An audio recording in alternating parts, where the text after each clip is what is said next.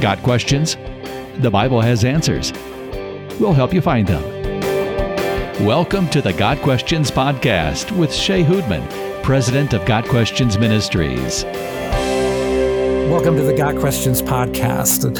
As our listeners know, we occasionally bring on a special guest to talk about an issue that we're getting a lot of questions about. And our guest today is John Amanchukwu, the author of Erased uncovering the lies of critical race theory and abortion. So, John, welcome to the show today. Thank you so much for having me. It's a blessing to be on with you, Shea. So, John, tell our listeners just a little bit about yourself, your background, and what led you to write Erased. So, um, my, my, full name, I'll give that to you, is John Kanayo Chukwu Amanchukwu Sr. Uh, my middle name, Kanayo Chukwu, means I will keep trusting and pleading in the Lord. And Amanchukwu means I know God, and I'm blessed to know that. And, and at the age of 19, I gave my life to Christ. So I am a believer and I do know God. As it relates to why I wrote uh, the book Erased and just a little bit about my background, I was born in Elizabeth City, North Carolina, a small town on the coast of North Carolina. At the age of about five, my mother moved us from Elizabeth City, North Carolina to Raleigh, North Carolina, where we lived in a shelter for nearly a year. Uh, it was myself, along with my three other siblings. Didn't grow up on the right side of the track, you know. According to critical race theory, I was destined for ruins, you know. But I know of countless people who were born into meager means and into poverty, but they were able to realize what we call the um, American dream. And that has been the case for me and for all of my uh, siblings. And so God is a, uh, is a deliverer. And, you know, there are many opportunities that, that, that, are provided in this country if you would just take advantage of them. Um, as relates to the book, during the summer, of 2020, as we watched Democratic uh, governors and mayors tell their law enforcement to stand back and to defund the police, we witness anarchists, BLM and Antifa, rule the night as they uh, ruled through anarchy and burning down buildings and marching through the streets after the death of uh, George Floyd.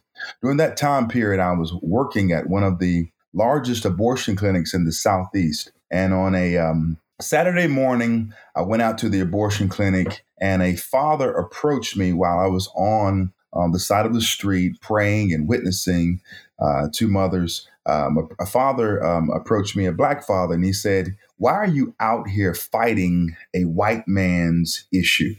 And in that moment, you know, I was uh, just alarmed and taken aback by the question that he posed to me. Uh, on that Saturday morning, uh, 70% of the people outside trying to save uh, the babies were white. And nearly 80 to 85% of the mothers in the clinic on that Saturday morning were black. But this father is going to ask me, why am I fighting a white man's issue?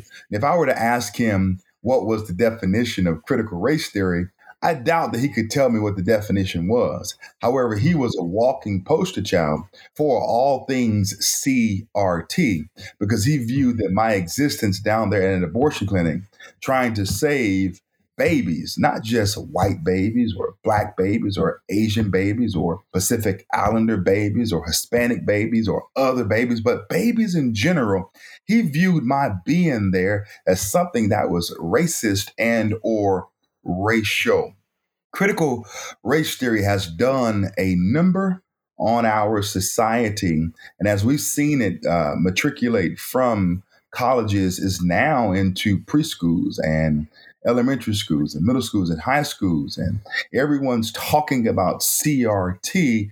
And I really want people to know today that critical race theory is racism or it is racist to view uh, whites as inherently racist. that's obviously in the past few years. I don't know that much of anyone had ever heard of critical race theory up until the last several years, but it's been something that's constant, and then it's something that we really people struggle with. Like, what actually is it? It can different people define it differently. But just before we kind of, kind of jump into the conversation further, because I really want to ask you about the connections between critical race theory and abortion. But um, how, how do you define critical race theory? Uh, critical race theory believes that whites are inherently racist. I like to say that critical race theory is the Jim Crow era in reverse.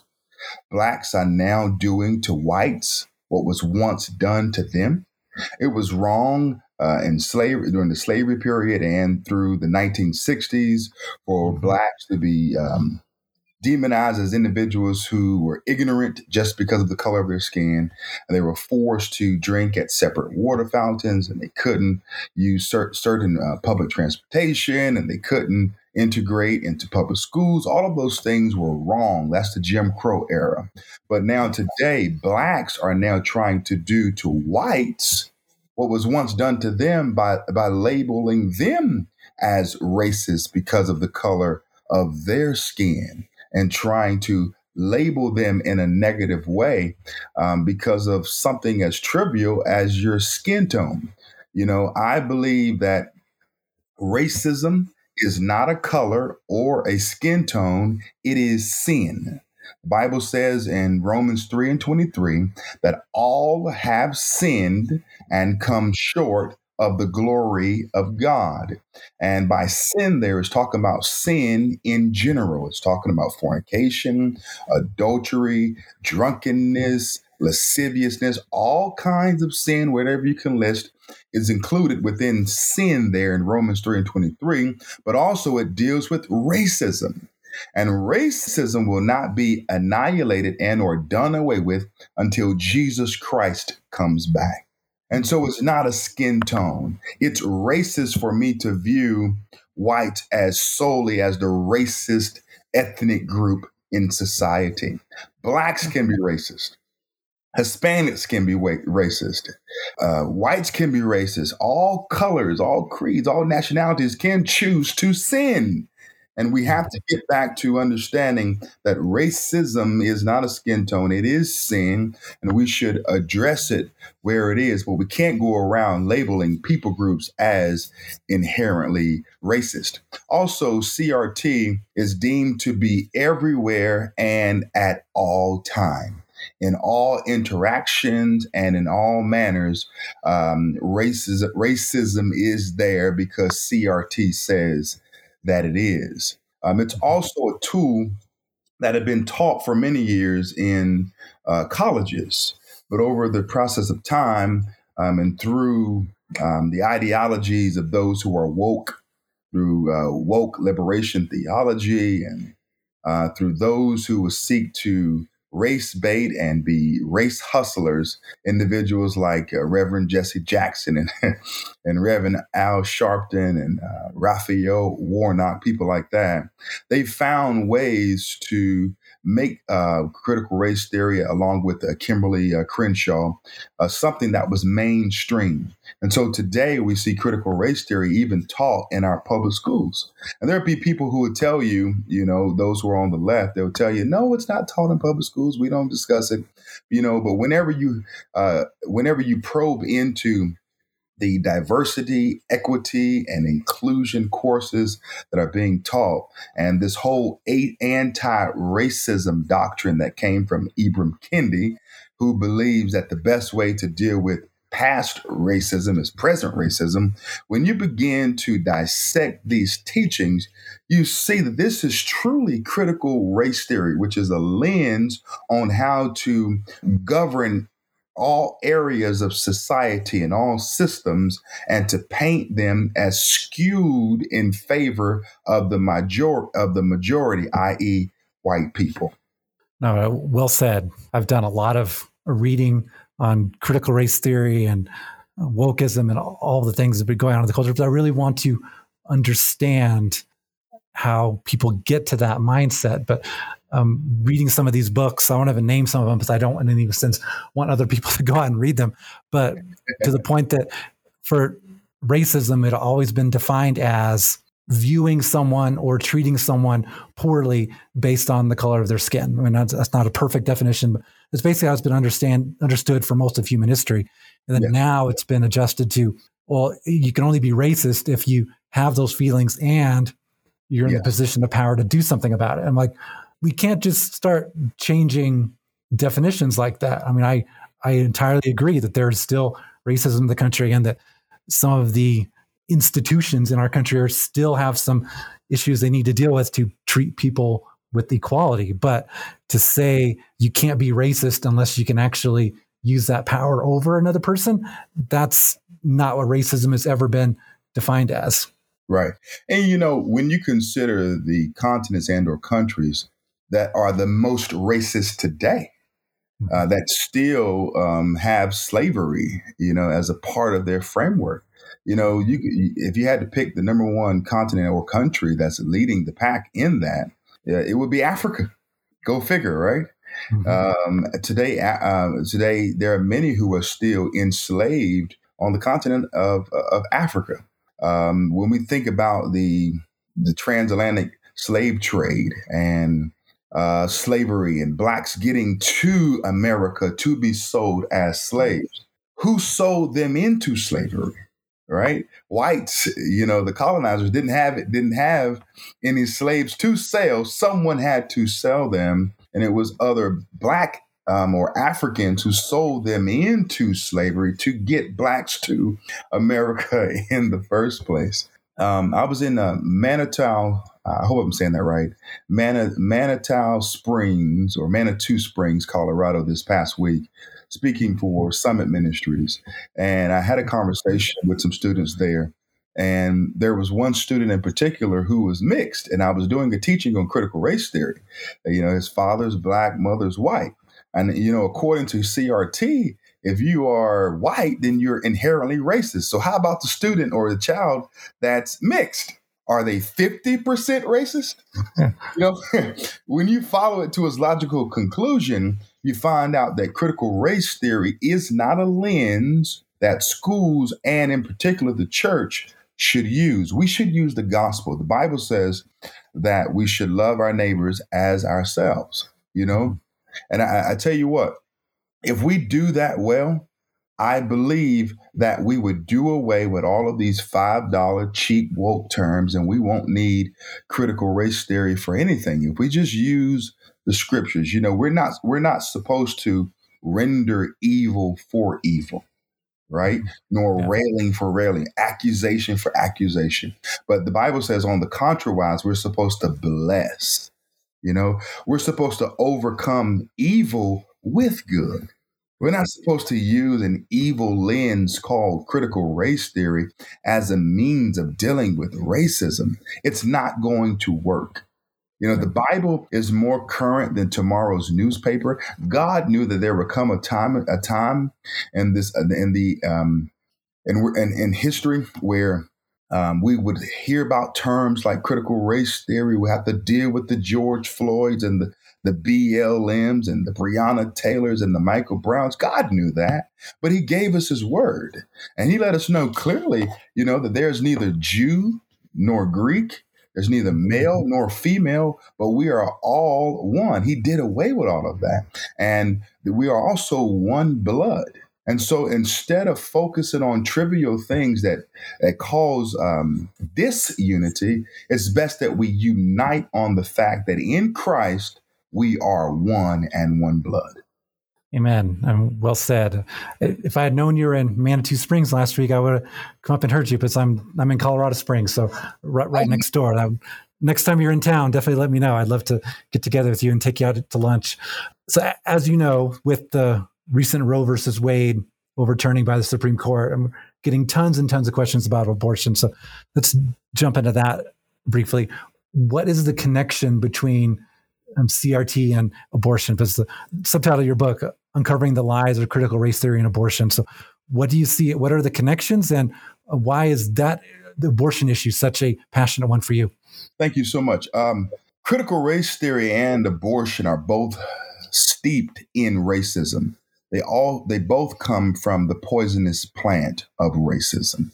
Okay. Critical race theory, the ideology to view someone as racist because of their skin color, that's racism.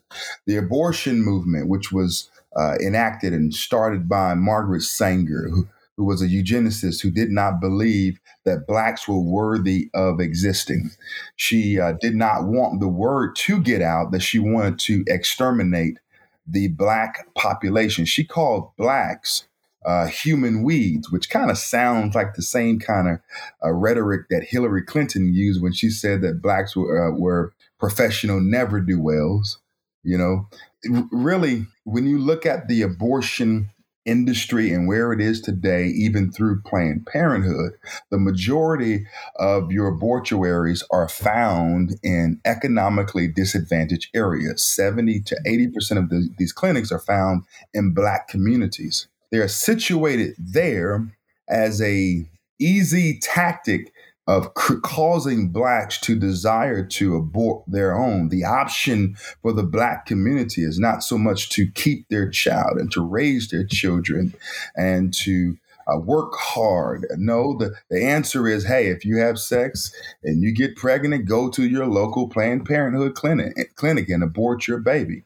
And um, Margaret Sanger was an evil, just dastardly individual who strategically used abortion as a means of destroying the black community. And she said that she was going to use the black minister to assist her in doing so if it ever occurred to any of the more rebellious blacks who did not want to support the abortion movement.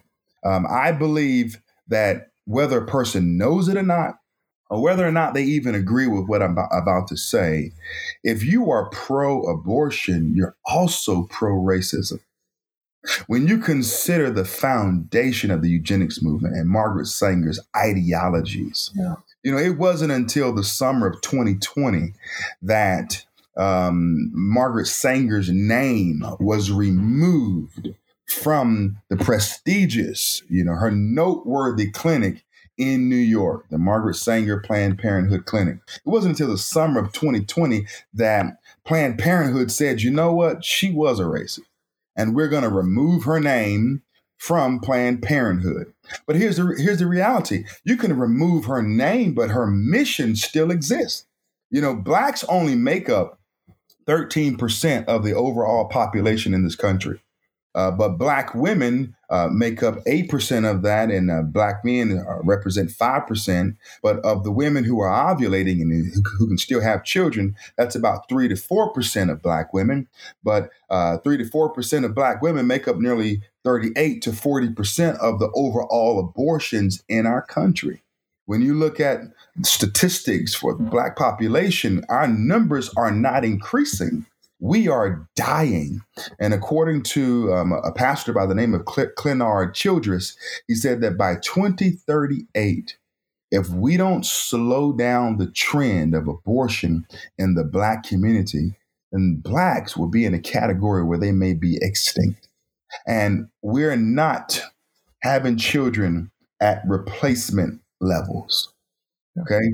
And that needs to cease. If we can call, I mean, you know, everyone likes to talk about racism today and being woke and the Black Lives Matters movement. You know, they're so involved and on the front lines of making sure white officers don't gun down black men and women. But however, when you look at those same institutions, they say nothing about the leading cause of death in our country. The leading cause of death is not a white officer placing his knee on the back of a person's neck leading cause of death in our country is not cancer or tragic accidents or heart disease. No, it's not even the coronavirus. Yeah. It's abortion. And you have to ask yourself, why, why isn't the Black Lives Matters movement or even the NAACP? Why aren't they concerned about scaling back the number of black babies that are being aborted in our country? You know, there was a time when Reverend Jesse Jackson called abortion genocide. But when it came time for him to run for the office of the presidency, he sold his community down a river. He switched sides and he won't even call it uh, genocide. You know, they'll call it re- reproductive health care or reproductive justice, you know. And there is no justice in robbing a baby in the womb of his or her rights. They're constitutional rights. You know, there can be no rights in this nation if there's not the right to life. And so mm-hmm. I fused those two areas of racism together in this book to open up the eyes of the black community and to open up the eyes of the white community. So that both will see that they're both racist, but to deal with them together, going back and forth throughout this book to highlight those issues. I'd say to our listeners, um, Erased is an excellent book. So pick up a copy. It's eye opening. A lot of it's stuff that, I mean, since it's been such a huge topic in our culture for the past several years, those of us are familiar with, but the way John ties it together and just, it was eye opening. It was awakening in, in, in the good sense for me to like, wow, I've never really thought of these things in that same angle before. So uh, highly recommended. Definitely pick up a copy. Let's, let's jump into, we're brothers in Christ here. Our, our focus is on people's souls on pointing people to Christ is the answer to their sin problem, the sin that causes people to be racist and to um, value their own personal freedom, reproductive freedom over the lives of babies. But how do we reflect the light of Christ to people in such a way that they can come to a more biblical worldview when it comes to racism and abortion? You know, love your neighbor as yourself. Do unto others as you will have them to do unto you. You know, racism is propagated oftentimes in home. You know, my, my son, John Jr., the, the, my youngest son, you know, I, I have a, my oldest son is John Patrick, middle child, Pamela, and the youngest is John Jr. So there are three Johns in my house. First John, second John, and third John. It's all divinely mm-hmm. inspired, but don't try that at home. But uh, John Jr., when he goes out and he plays at preschool, you know, there's never a focus on skin tone or color. You know, children don't think like that. It's not until parents and adults come along and give people a bias, give children a bias or prejudice towards other nationalities.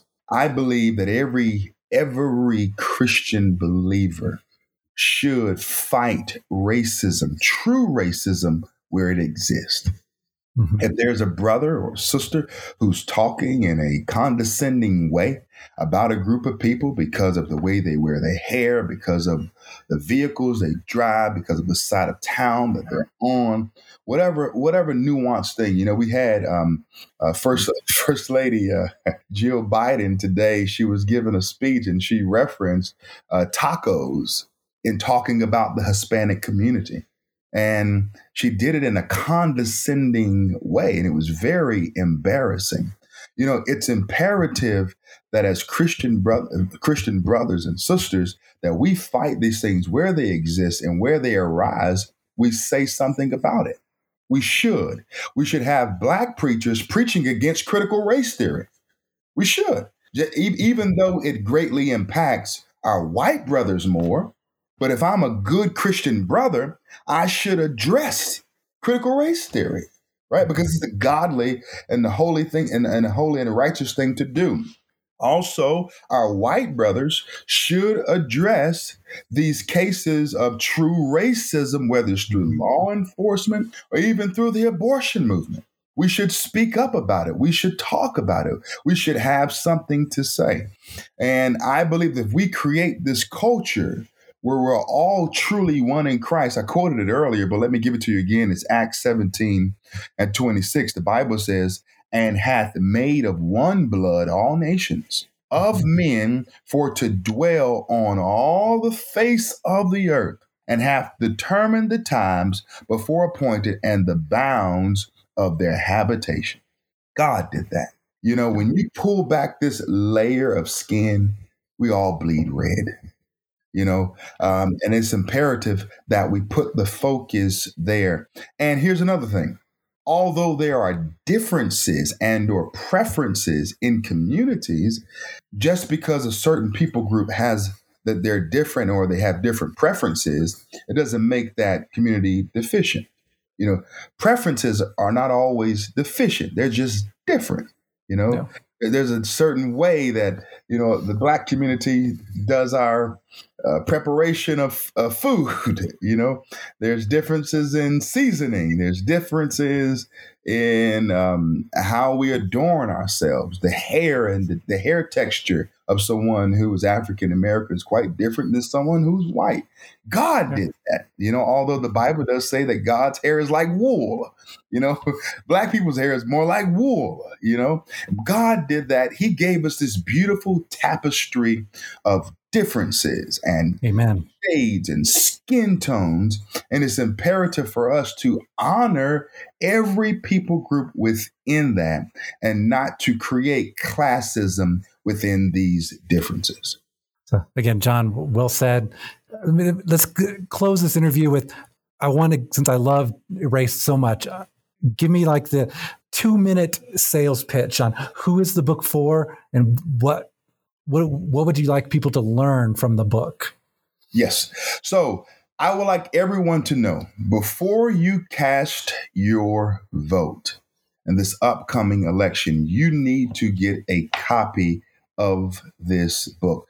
This book speaks to two critical areas that are dominating our culture today abortion and critical race theory. And these issues are not going away until Jesus Christ comes back. Oftentimes, you're, you're hard pressed to find a pastor or a preacher who will attack these issues head on abortion or critical race theory. And so, if you're looking for a way to understand what the Bible says about these issues, and if you want a factual and theologically driven standpoint and viewpoint of what the church should be doing, purchase this book. It's infused with scripture and with true stories and factual arguments. You know, each chapter has about 15 to 20 different citations. It's very sound, but it gets to the heart of these issues. Listen, racism will not be done away with until Christ returns. But when Christ comes back, he's not coming for black people solely. He's not coming for white people solely. He's coming back for every person who have named and professed the name of Christ. And we will Amen. see truly what heaven looks like when he comes back in the clouds. I don't know if it's going to be Michael or Gabriel, but one day someone's going to blow a trumpet and the Bible says that the dead in Christ shall be the first to rise, and we that are alive and remain shall be called up to meet him in the air, and so shall we ever be with the Lord. But in heaven, you won't find a Hispanic section. You won't find a white section or a black section.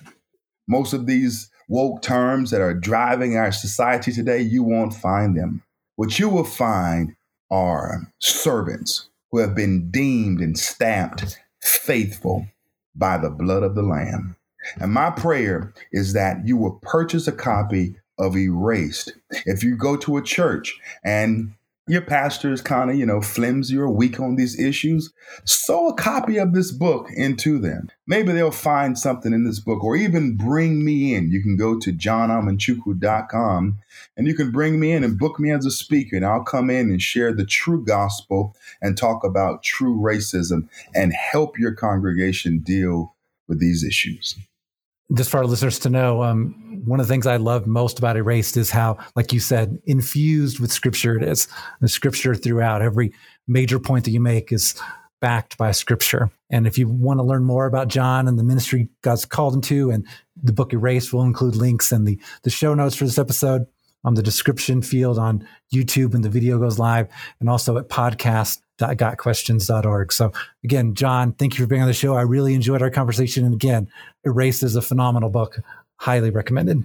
Thank you so much, Shea. Thank you for having me All right. This has been the Got Questions podcast.